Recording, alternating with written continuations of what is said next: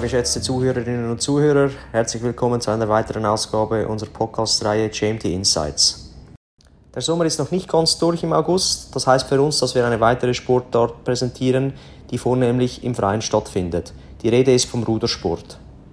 Wir haben in diesem Monat das absolute Glück, mit einer der aktuell besten und erfolgreichsten Schweizer Individualsportlerinnen zu sprechen, nämlich mit Jeanine Gmelin.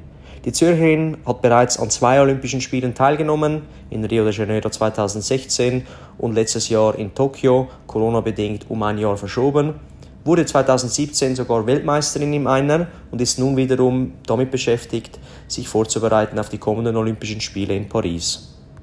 Jeanine ist insofern ein Unikat, weil sie sehr spät damit begonnen hat, sich auf das Projekt Olympia vorzubereiten, nämlich erst nach 20 Jahren. Sie erklärt uns im folgenden Gespräch die Faszination ihrer Sportart, wie sie sich tagtäglich auf dem Wasser abkämpft, was für Hindernisse sie bereits im Weg hatte und wie sie sich nun auf Paris spezifisch vorbereitet. Ich freue mich sehr auf dieses Gespräch.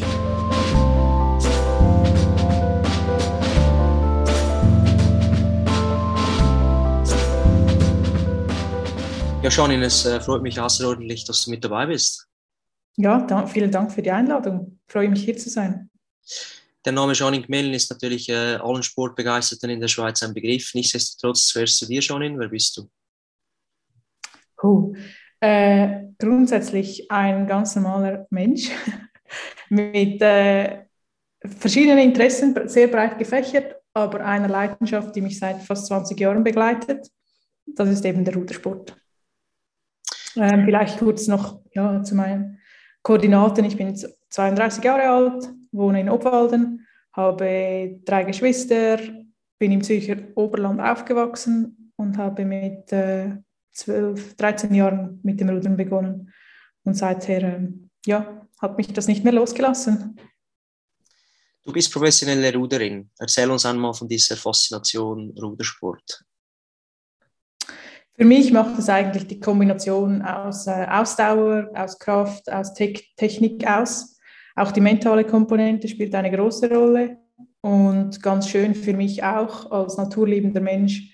Es findet vorwiegend draußen statt, in der Natur. Man ist sehr stark in die Natur eingebunden. Gerade die Jahreszeiten bekommt man sehr nahe mit, weil wir, auch wenn es manchmal unvorstellbar ist, aber auch im Winter sind wir eigentlich auf dem See.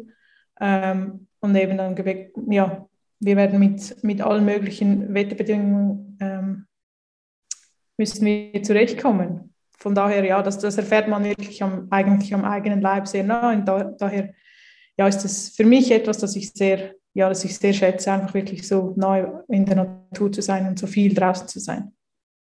Wie du speziell trainierst, das hören wir nachher sicher noch. Jetzt kurze Zwischenfrage, hast du dann einen speziellen Schutzanzug an, wenn du im Januar gleich nach Neujahr auf den Sarnersee gehst? Das ist eine sehr berühmte Frage, das wird mir so oft gestellt. Nein, haben wir nicht. Wir haben wirklich keine spezielle Kleidung, weil wir müssen sehr eine große Bewegungsfreiheit haben. Und je enger sozusagen wir eingekleidet sind, desto mehr eingeschränkt sind wir. Das ist nicht optimal. Was im Winter natürlich schon ein bisschen besser geschützt werden muss, ist beispielsweise Ohren, Hände, Füße, so ein bisschen die äußeren Extremitäten. Wenn man mal auf dem Wasser ist und wenn es nicht gerade 0 Grad ist und noch Wind hat, dann geht's, wenn man sich bewegt, muss man sagen, dann bekommt man warm, weil wir sind nicht so schnell unterwegs wie beispielsweise ein Radfahrer, bei dem dann der Wind schon wieder eigentlich die Kühlung ausmacht, sondern eigentlich in einem Tempo, wenn man sich bewegt, hat man warm. Sobald man aber stoppt, merkt man schon, dass es kalt wird, je nachdem, auch weil man teilweise vom Schwitzen nass ist oder auch vom Spritzen von den Rudern, das Wasser auf einem gespritzt wird und dann hat man schneller kalt natürlich. Also es ist vor allem wirklich für Hände, Füße im Winter eher unangenehm und teilweise muss man da speziell schauen, dass diese gut geschützt sind. So bist du eine geeichte Naturfrau in dem Sinn. Ja, schon, muss man schon sagen. Eigentlich mag ich auch den Winter, vor allem, weil ich auch den Skisport sehr mag. Ich bin im Winter sehr gerne auf den Skiern, sei das Langlaufskier oder auch Tourenski. Von daher, eigentlich wirklich mag ich die Jahreszeiten, die verschiedenen sehr. Auch wenn es jede Jahreszeit seine Tücken mit sich bringt. Ich meine, der Sommer, wenn es wirklich heiß ist, ist auch nicht nur angenehm. Von daher, ja, es gehört halt einfach dazu, dass nicht immer alles glimpflich ist.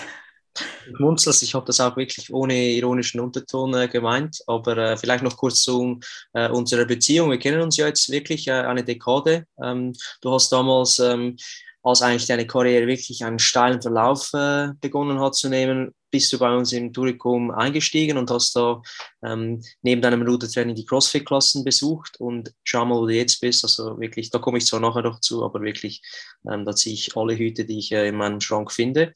Nun zurück zu dieser Faszination Rudersport. Was hat der Rudersport für Disziplinen und für Kategorien? Was gibt es da alles?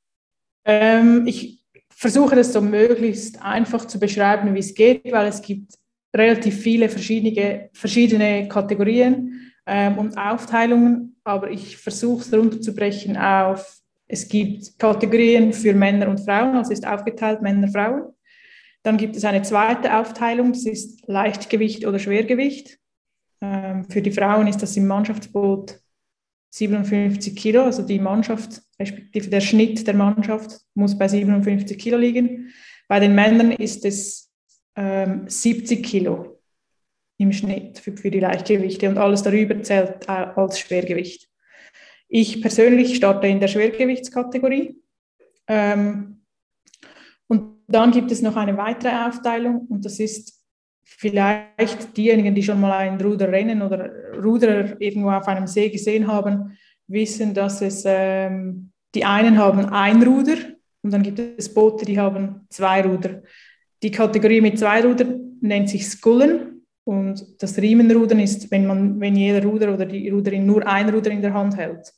Und dort gibt es dann nochmals für alle Boote gibt es einen Einer, einen Zweier, einen Vierer und einen Achter. Das sind so die offiziellen Bootsklassen. Und eben dann mit Zweier und Vierer und Achter gibt es mit einem Ruder oder zwei Rudern, respektive Achter gibt es nur mit einem Ruder. Und einer gibt es nur mit zwei Rudern, ist ja logisch, weil mit einem Ruder würde man im Kreis fahren.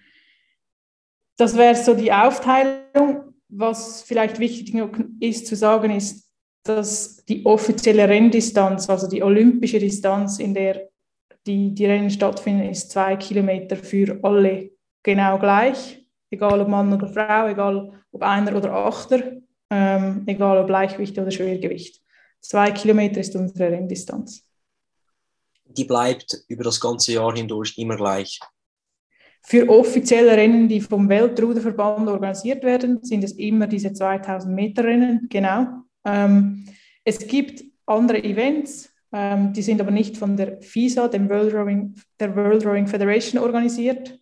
Da gibt es andere Distanzen, aber das ist nicht, zählt nicht als offizieller Wettkampf. Mhm.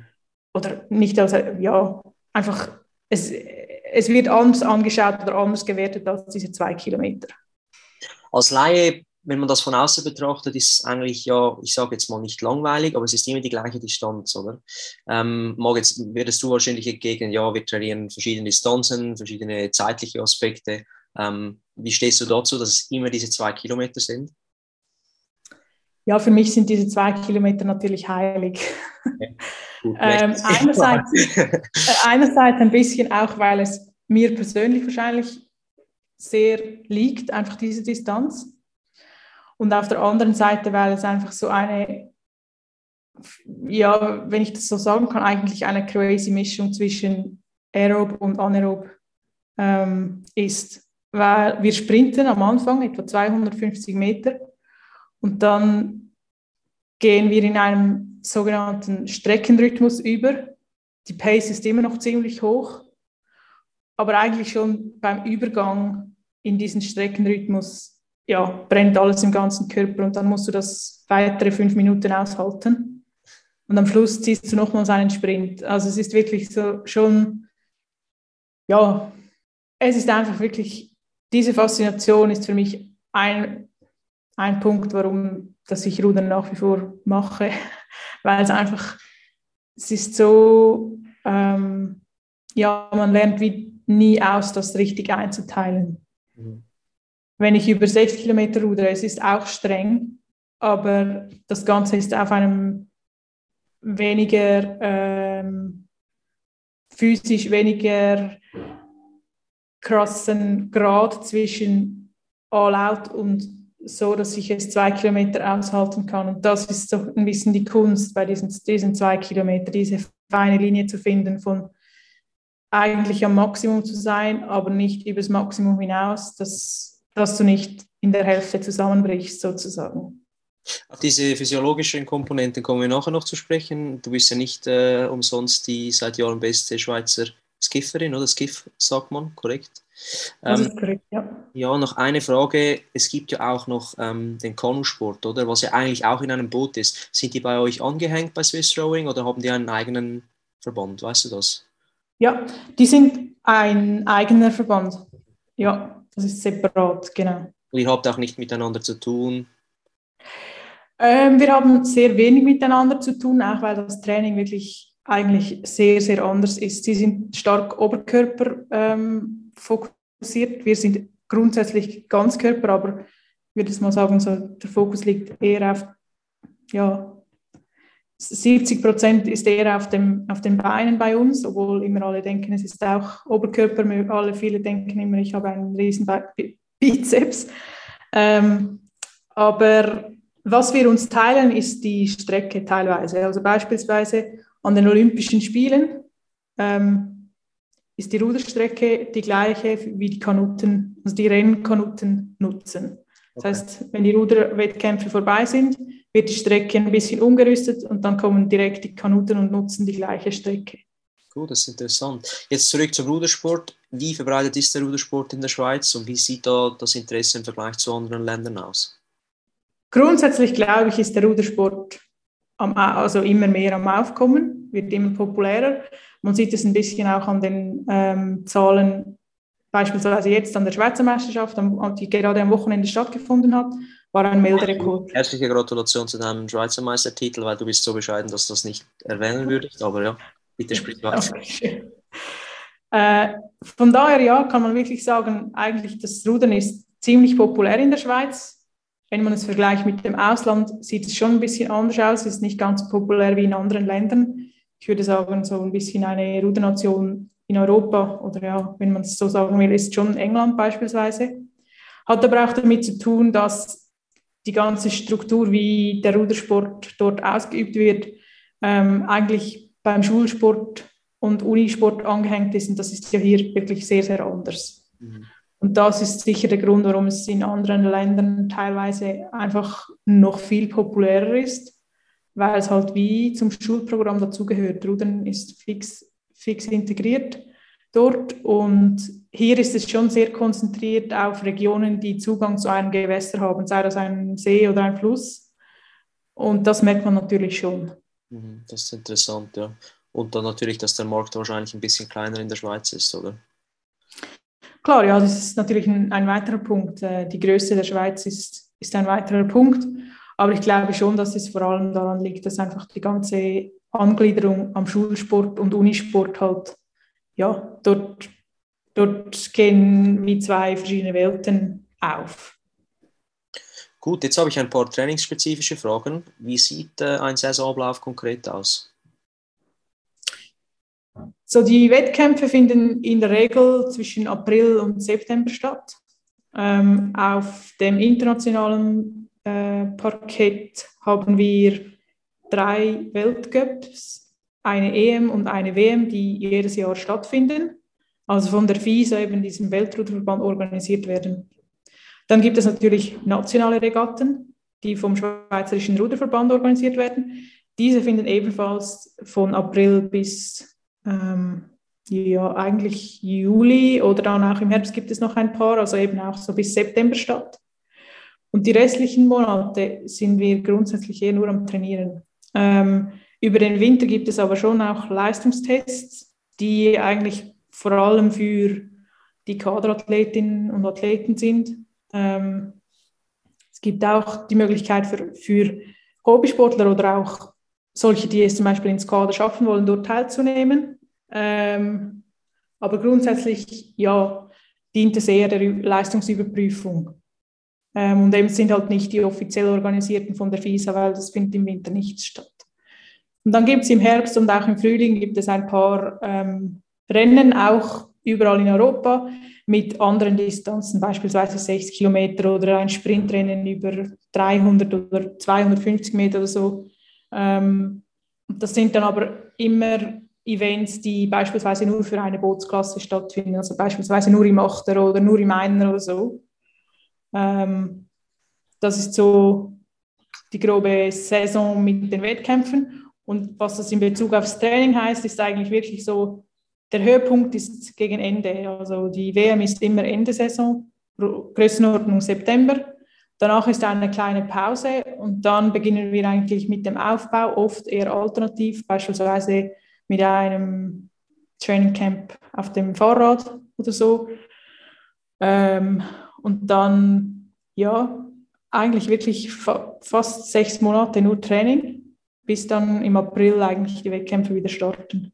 Das ist sehr interessant, wenn man das mit anderen Sportarten vergleicht, weil du jetzt effektiv sagst, dass du genügend Zeit zum Trainieren hast. Und viele andere Sportarten, die quengeln ja, wo finden sie dann überhaupt noch Zeit, um effektiv einen Trainingszyklus mal über 3-4 Wochen einbauen zu können. Aber bei dir ist das offensichtlich nicht der Fall.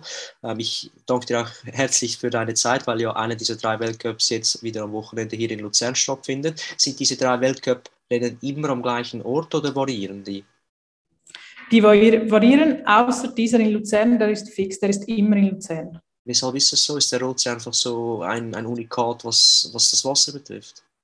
Genau, der Rotsee ist in der Ruderwelt auch genannt Göttersee, weil er einfach immer eigentlich flach und fair ist. Ist genau 2 Kilometer lang und halt schon sehr, sehr schön gelegen auch, eben mit rundherum nur Natur, Blicke auf den Pilatus. Mhm. Ja, aber es ist eigentlich wirklich dem geschuldet, dass er einfach sehr gut geschützt ist. Wenn es Wind hat, dann gibt es eigentlich wirklich keine unfairen Bedingungen. Das ist sicher ein Grund. Das ist ein Schnitt für all deine Konkurrentinnen in dem Fall. Ha? Welche Leistungsfaktoren sind für einen Ruder oder eine Ruderin von wirklicher Bedeutung? Also du hast vorhin dieses anaerobe-aerobe Wechselspiel angesprochen. Kannst du das mal erläutern, was da aus deiner Erfahrung her wichtig ist? Ich glaube, schlussendlich ist es die Kombination von allen verschiedenen Faktoren.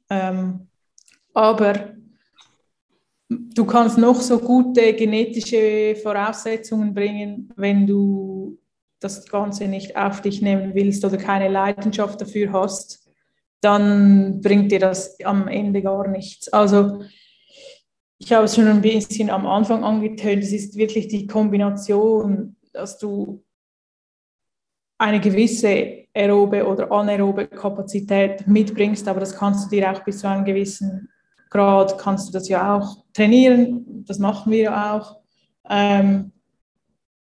Und dann, ja, halt die Technik, ich denke, die technische Komponente im Boot darf man schon auch nicht vergessen. Ich meine, ich kann es ein bisschen an meinem Beispiel erklären. Ich bin 1,70 Meter groß und für eine Ruderin ist das eigentlich grundsätzlich sehr klein, weil meine Hebelwirkung verkleinert ist dadurch. Die meisten meiner Konkurrentinnen sind 1,80 oder 1,90 und grundsätzlich würde man denken, ja eben, oder herrscht so ein bisschen die Auffassung, dass je größer, desto besser, aber ich bin technisch relativ gut unterwegs und kann daher ein bisschen meine Größe kompensieren. Von daher ist es wirklich so ein bisschen ein Zusammenspiel und eine Kombination aus all diesen verschiedenen Komponenten und Faktoren. Dann erübrigt sich eigentlich meine abschließende Frage. Ich habe mich natürlich auf dieses Gespräch vorbereitet. Wenn man da ein bisschen Recherche zu diesen Rudern, Leistungsfaktoren betreibt, dann sticht das so heraus wie Laktazites, Stehvermögen, Kraft, Ausdauerfähigkeit, technische Fertigkeiten, aber eben auch diese mentale Leidensfähigkeit. Und du hast jetzt gesagt, es braucht eine Mischung aus all diesem. Was ist aber trotzdem jetzt deiner Meinung nach das, was du extrem mitbringst? Dass du da immer vorne mit dabei ruderst, seit gut, ja, fast 6 oder 7 Jahren? Ich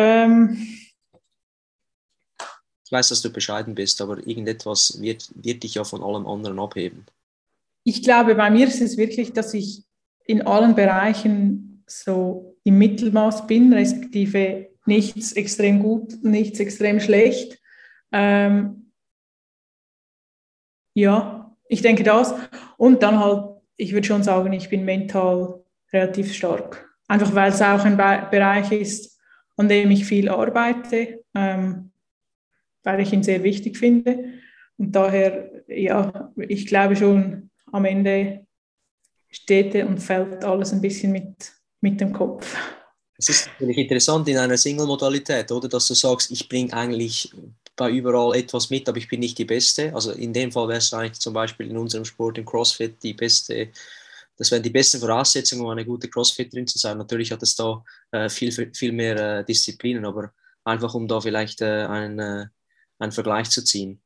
Hast du irgendwie... Ich glaube auch ein bisschen, das ist so ein, warum dass ich meine Faszination für CrossFit, also auf der einen Seite, weil ich finde es cool, wenn du so eine Allrounderin bist oder ein Allrounder bist. Und daher, ja, ist das ein bisschen auch meine Faszination, die mich damals so ein bisschen zum CrossFit gezogen hat, einfach so diese verschiedenen Komponenten und am Ende möglichst überall ziemlich gut sein oder auf einem ähnlichen Level haben, alle Fähigkeiten oder alle Disziplinen auf einem ähnlichen Level zu haben, ist eigentlich eine große Kunst und das ist beim Rudern ja gleich. Also wenn du viel Ausdauer trainierst, dann bist du schon eine schnelle Ruderin, aber im Endeffekt musst du auch deine Kraft trainieren und das beißt dich ja eigentlich die ganze Zeit. Das ist ja beim CrossFit sehr ähnlich. Ja, diese Interferenz, ja, da hast du recht. Genau. Ja, es war sehr interessant, was du jetzt alles erwähnt hast. Nicht so, dass, um den Vergleich zu ziehen, uns irgendwie Martina Hingis erklärt, was Tennis ist. Also eben vielen Dank, dass du dir Zeit für unsere Podcast-Episode nimmst. Nun möchte ich ein bisschen persönlicher werden und so ein bisschen deine Karriere kurz beleuchten. Wenn du jetzt bis anhin zurückschaust, was du alles erreicht hast, was sind da die wirklichen Highlights, an die du dich einfach wahrscheinlich dein Leben lang gerne zurückerinnerst? Ja, ich glaube, das muss man ein bisschen differenziert anschauen. Aber was mir sicher wirklich immer in Erinnerung bleibt, ist die erste Qualifikation für meine ersten Olympischen Spiele, weil ich habe eigentlich ja, erst relativ spät in meiner Karriere oder wie soll ich sagen, auch schon, ich würde mal sagen, eher im fortgeschrittenen Alter von 21, 22 Jahren entschieden, okay, ich möchte jetzt versuchen, mich für die Olympischen Spiele zu qualifizieren. Das ist eigentlich eher spät. Normalerweise geht man ein bisschen davon aus, dass man als Kind schon diesen Traum hegt. Das war bei mir wirklich nicht der Fall. Ich habe eigentlich dann innerhalb von 3-4 Jahren mir dieses Ziel gesetzt und das schlussendlich dann erreicht. Das war eigentlich sehr schnell und es haben nicht viele geglaubt, dass ich das schaffe. Ich habe auch wirklich klipp und klar zu hören bekommen, ganz zu Beginn, als ich es kommuniziert habe, dass das mein Ziel ist oder ich auf dieses Ziel hinarbeiten will, dass ich zu klein bin, dass ich wirklich zu klein bin, um das als Ruderin zu schaffen. Und schlussendlich habe ich das geschafft. Und das ist schon wirklich einerseits, weil ich selbst so ein bisschen davon ausgegangen bin, okay, ja, vielleicht klappt es nicht gerade beim ersten Anlauf. Und andererseits eben auch, weil ich von außen durch einige Zweifel entgegenbekommen habe. Ja, von daher, das wird mir sicher immer in Erinnerung bleiben. Und dann, glaube ich, klar, alles, was ein erstes Mal sozusagen ist, ist immer ein bisschen speziell. Das bleibt dir immer mehr in Erinnerung. Aber der 5. Rang an den Olympischen Spielen jetzt in Tokio 2021 wird mir auch stark in Erinnerung bleiben, weil ich verstehe oder weiß jetzt, was es bedeutet, dort zu sein, im Sinne von auf diesem Level, was beispielsweise 2016 konnte ich das noch nicht so gut verstehen oder einfach, ich war noch nicht so lange dabei, dass ich verstehen konnte, was genau das bedeutet, auf diesem Level mitzufahren. Und ich habe eine Medaille wirklich sehr knapp verpasst, 1,2 Sekunden, also ich meine, das ist von jetzt, also das ist wirklich sehr wenig und ich bin aber wirklich mit dem Gefühl nach Hause gefahren oder geflogen, dass ich performen konnte. Ich konnte mein Bestes zeigen, ich konnte alles so durchziehen, wie ich es mir vorgenommen habe und von daher bin ich wirklich no regrets nach Hause geflogen und das ist schon ein sehr cooles Gefühl. Vielleicht hat es noch ein bisschen spezieller gemacht, dass ich halt wirklich 3 extrem harte Jahre hinter mir hatte und bin wirklich durch viele Herausforderungen in dieser Zeit. Und ja, dass ich dann diese Phase eigentlich mit diesem 5. Rang abschließen konnte, der für mich war es fast wie wenn ich eine Medaille gewonnen hätte. Das wird mir sicher auch in Erinnerung bleiben. Auch ein bisschen, weil es einmal mehr mir wie zeigt, durchhalten lohnt sich und dass auch, ja, dass nach einer schwierigen Zeit auch immer wieder coole oder schöne Zeiten folgen. Ja, eben, ich will dieses Buch eigentlich nicht aufmachen, aber eben auch von meiner Seite, ich habe das ja immer aus der Distanz betrachtet, du hast dich da selber aufgestellt und hast es auch wieder gleich erfolgreich durchgezogen, also das ist wirklich Chapeau, Jeannine, ganz große Klasse. Wer sich da informieren will, der soll doch einfach mal ein bisschen im Fundus des Internets nachlesen, was du alles gemacht hast in den letzten 3 Jahren oder was da alles auf dich zugekommen ist. Vor allem dann auch noch also für alle Athletinnen und Athleten, die sich für Tokio qualifizierten, aber dann halt Covid einfach einen Strich durch die Rechnung gemacht hat. Nächste Frage wäre gewesen, welche Tiefschläge musstest du verarbeiten? Aber das war eben auch eine davon, oder? Gab es auch mal eine Verletzungsphase, oder? Warst du bis jetzt immer gesund? Nicht so wirklich. Ja, ich hatte eine Rippenverletzung, aber das waren für mich nicht wirkliche Tiefschläge, weil bis zu einem gewissen Grad als Sportlerin kommt so etwas mal vor. Es ist sicher nie eine einfache Situation, mit einer Verletzung umzugehen. Gleichzeitig schwierige Situationen oder Niederlagen oder Momente, die wirklich einem herausfordern, sehe ich eben halt auch immer als Chance. Und gerade beispielsweise eine Verletzung eröffnet eigentlich einem eine Perspektive, die man sonst wahrscheinlich nicht gehabt hätte, oder man schaut auf etwas anderes, was man sonst vernachlässigt hätte, und da heraus entsteht eine Chance, die man nutzen kann. Und so versuche ich ein bisschen, ja, eben Verletzungen oder auch schwierige Zeiten oder Niederlagen anzuschauen und halt immer davon auszugehen, dass man davon lernen kann oder eigentlich sogar mehr lernen kann, als wenn alles nach Plan läuft und alles super ist, weil dann reflektiert man sich auch weniger. Dann denkt man einfach, ja, es ist alles gut, es ist cool und ich mache jetzt einfach so weiter. Hingegen, wenn nicht ganz alles rund läuft, dann schaut man, oder ich jeweils schaue einfach auch genauer hin dann. Ich habe jeden Morgen ein kleines philosophisches Zitat, das ich da in einem Kalender lese. Und das war ein Leitsatz der Epikura. Das ist eine altgriechische Schule, und die sehen eigentlich genau in diesen Situationen, wo man eben den größten Herausforderungen gestellt ist, dass es eigentlich viel schlimmer gehen könnte. Also nur als kleines Beispiel, wenn du irgendwie Kopfschmerzen hast, dann kannst dich daran erinnern, dass du zum Beispiel noch beide Beine und beide Arme besetzt und es ja gar nicht so schlimm ist, oder? Aber es ist ja eigentlich etwas Ähnliches, so wie es du nimmst, sondern einfach eben diese Resilienz, die man mitbringt und dann an die Situation annimmt, wie sie ist, und eben das Positive oder die Herausforderung darin sieht. Also ist eigentlich eine weiterführende Frage, wie bist du selber mit diesen Niederlagen jetzt umgegangen oder diesen Rückschlägen? Oder du hast jetzt gesagt, du nimmst es als Herausforderung an denen du wachsen möchtest. Vielleicht interessanter für die Zuhörerinnen und Zuhörer, wie du mit diesen, was du für Ratschläge mitgeben kannst. Also wenn jetzt jemand in seiner sportlichen Karriere, sei es jetzt nicht auf so einem Leistungsniveau wie du, eine wirkliche Herausforderung hat, wie eine Niederlage, eine große, oder man hat eine Verletzung, was soll er oder sie dann machen? In einem ersten Moment, glaube ich, ist es immer wichtig, dass man sozusagen sich selbst die Zeit gibt, um traurig zu sein oder enttäuscht oder frustriert oder was auch immer für eine Empfindung, das man hat, weil das hilft bei der Verarbeitung, das hilft beim Loslassen von sozusagen einem Ziel beispielsweise, das man nicht erreicht hat, oder einem, einfach dem, was nicht eingetroffen ist, dass man das wie gehen lassen kann und dann aber diese Phase auch irgendwie schnell dann versuchen zu beenden und konkret zu Taten zu schreiten und sagen, okay, eben analysieren. Einerseits bei einer Verletzung beispielsweise, was habe ich für Möglichkeiten nach wie vor? Weil, wie du gesagt hast in deinem Zitat, vielleicht hat man den Arm gebrochen, aber kann trotzdem noch beide Beine trainieren oder was auch immer. Einfach, was ist noch möglich? Was kann ich noch trotzdem machen? Und auch bei Niederlagen.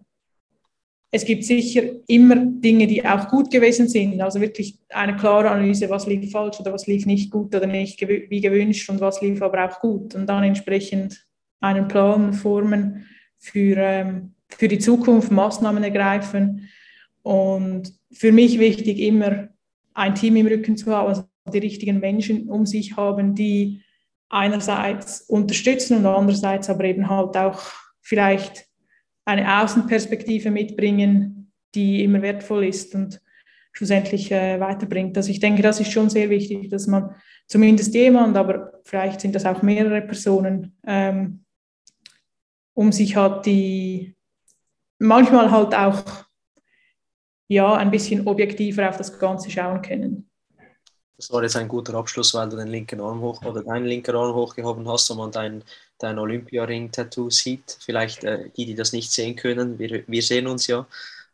Diese Visualisierung, das ist eben auch dieses auf das Ziel hinarbeiten oder eigentlich das, was du jetzt gerade gesagt hast. Sehr schön. Ich habe noch zwei kurze Fragen, Jeannine, und zwar zum Ende. Was kannst du jungen Athleten, die am Anfang ihrer Karriere stehen, mitgeben? Wir beide sind alt, oder du hast gesagt, du seist jetzt alt vorhin im Vorgespräch, du bist 32, zum Glück bin ich ein Jahr jünger als du. Ich schätze sehr, dass du mit mir sprichst, aber was kannst du den 18-, 19-Jährigen mitgeben, die noch 15 Jahre Sport auf Leistungsebene vor sich haben? Ja, ich denke... Also ich spreche ein bisschen auch von meiner Sportart hier, aber schlussendlich in einer Sportart wie Rudern, ja, die wirklich extrem trainingsintensiv ist und viel einfach auch wirklich nur über Trainingsstunden führt, also da kann man wie nichts überspringen, dass Erfolge halt wirklich nicht über Nacht kommen und man darf diese Erwartung nicht zu fest haben, dass nach 1 oder 2 Jahren schon alles sozusagen perfekt läuft und man ist auf dem Zenit, also da soll man sich möglichst wirklich Zeit geben. Einerseits eben halt, weil vorhin habe ich es ein bisschen angetönt, weil man sich sonst auch die Chance nimmt, um zu lernen. Und ich glaube, das ist schon, also mein Ziel war es nie, was ich jetzt alles erreicht habe. Gleichzeitig blieb ich einfach immer irgendwie hungrig, mehr zu lernen über mich selbst.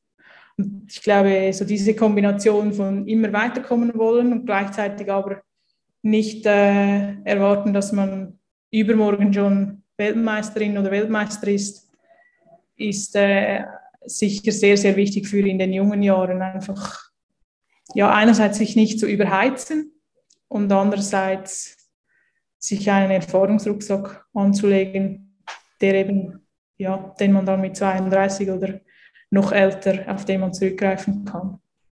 Du bist ja das beste Beispiel dafür, abschließend von meiner Seite. Und jetzt noch als abschließende Frage, nicht nach bestem Wissen und Gewissen, sondern nach deiner besten Erfahrung aus deiner Karriere. Was hast du mitgenommen, das du jetzt in dein Leben transferiert hast? Was hat dir der Rudersport fürs Leben gelernt? Ist Rudersport überhaupt eine Lebensschule? Ja, ich glaube, bis zu einem gewissen Grad ist jeder Sport eine Lebensschule. Und das ist auch ein bisschen, warum dass ich nach wie vor das Ganze mache. Je älter dass ich werde, desto mehr ist es für mich eigentlich, ja, der Weg ist das Ziel. Dieses Zitat oder diese Aussage ist wirklich, je länger, desto mehr zutreffend für mich. Und zwar auf der einen Seite, weil gerade im Rudersport, das Ziel ist ein Resultat. Und die Hochgefühle, die man von einem Resultat hat, die sind oft sehr kurz. Vielleicht halten sie 20 Minuten an, vielleicht halten sie 2 Tage an, vielleicht 2 Monate. Wenn man es aber in Relation setzt mit, was es braucht, um dieses Ziel zu erreichen, dann ist es ein sehr kleiner Anteil. Und ich glaube, es ist wirklich viel wichtiger, dass man den Weg zum Ziel schätzt oder dass man den Weg wirklich gerne macht. Gerade in einer Sportart wie Rudern, wenn ich jetzt nicht gerne trainieren würde, dann wäre es schwierig. Ja. Und auch wenn ich jetzt ein bisschen anschaue, wie ich Wettkämpfe bestreite, ja, klar will ich gewinnen. Gleichzeitig ist aber Gewinnen oder ein Resultat auch immer von äußeren Faktoren abhängig, die ich nicht beeinflussen kann. Was ich aber eben beeinflussen kann, ist meine eigene Performance. Und meine eigene Performance ist abhängig von meinen Gedanken, meinem Verhalten, wie ich schlafe, wie ich esse. Und diese Dinge kann ich kontrollieren.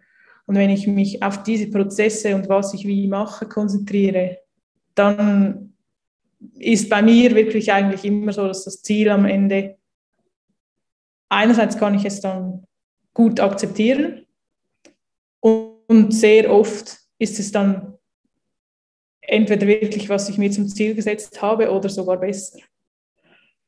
Und ich glaube, das ist schon so ein bisschen in der Leistungsgesellschaft, die wir nicht nur im Sport, sondern eben halt auch in der Wirtschaft haben, immer dieses Outcome-fokussierte, ja, ein bisschen mehr Prozessorientiertheit würde nicht schaden. Und ich glaube, ja, wie gesagt, je älter ich werde, desto mehr ist das für mich wirklich ein sehr wichtiger Punkt. Das war ein perfektes Schlusswort. Vielen Dank, Jeannine. Hast du irgendwas vergessen zu erwähnen, das du vielleicht noch loswerden möchtest? Irgendetwas, trainingsspezifisches, irgendetwas, das du den Leuten auf den Weg mitgeben möchtest? Eine Tagesaktualität, die dich aufgeregt hat heute Morgen? Nein, ich kann nur wirklich vielen ans Herzen legen, mal den Rudersport auszuprobieren, weil es sieht immer so leicht aus, wenn man zuschaut und ist aber doch recht komplex. Aber für alle Naturliebhaber, ja, kann ich es wirklich nur empfehlen, so am Morgen im schönen Sonnenuntergang oder auch am Abend mal mit einem schönen Sonnenuntergang.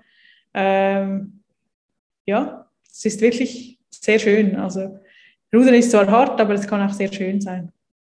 Ja, wir werden im Rahmen unseres Podcasts oder dieser Podcast-Reihe ja dann einigen Leuten die Gelegenheit geben, im August das schönen Vierwaldstätte-See auszuprobieren. Ich zu meinem kann nur sagen, als du mich mal in den Einer gesetzt hast, ich bin ja nach etwa 5 Sekunden zur Seite gekippt, weil ich dachte, man sitzt einfach rein und es hält, aber es hält überhaupt nichts. Also diese Balanceverfähigkeit, die haben wir vorhin bei den Fertigkeiten vergessen zu erwähnen. Jesus Gott, das war eine demütigende Erfahrung. Ich kann mich gut erinnern. Ja, vielen herzlichen Dank für das Gespräch. Es war super interessant, super lehrreich und wir werden sicherlich deinen Kanal verlinken. Und es bleibt mir nichts anderes übrig, als dir nochmals zu danken und fürs Wochenende viel Glück zu wünschen und für die restliche Saison toi toi toi. Ja. Mach's gut. Danke, ja. Und ich wünsche euch wirklich einen coolen Tag oder wenn ihr rudern geht, viel Erfolg und viel Spaß, genießt es.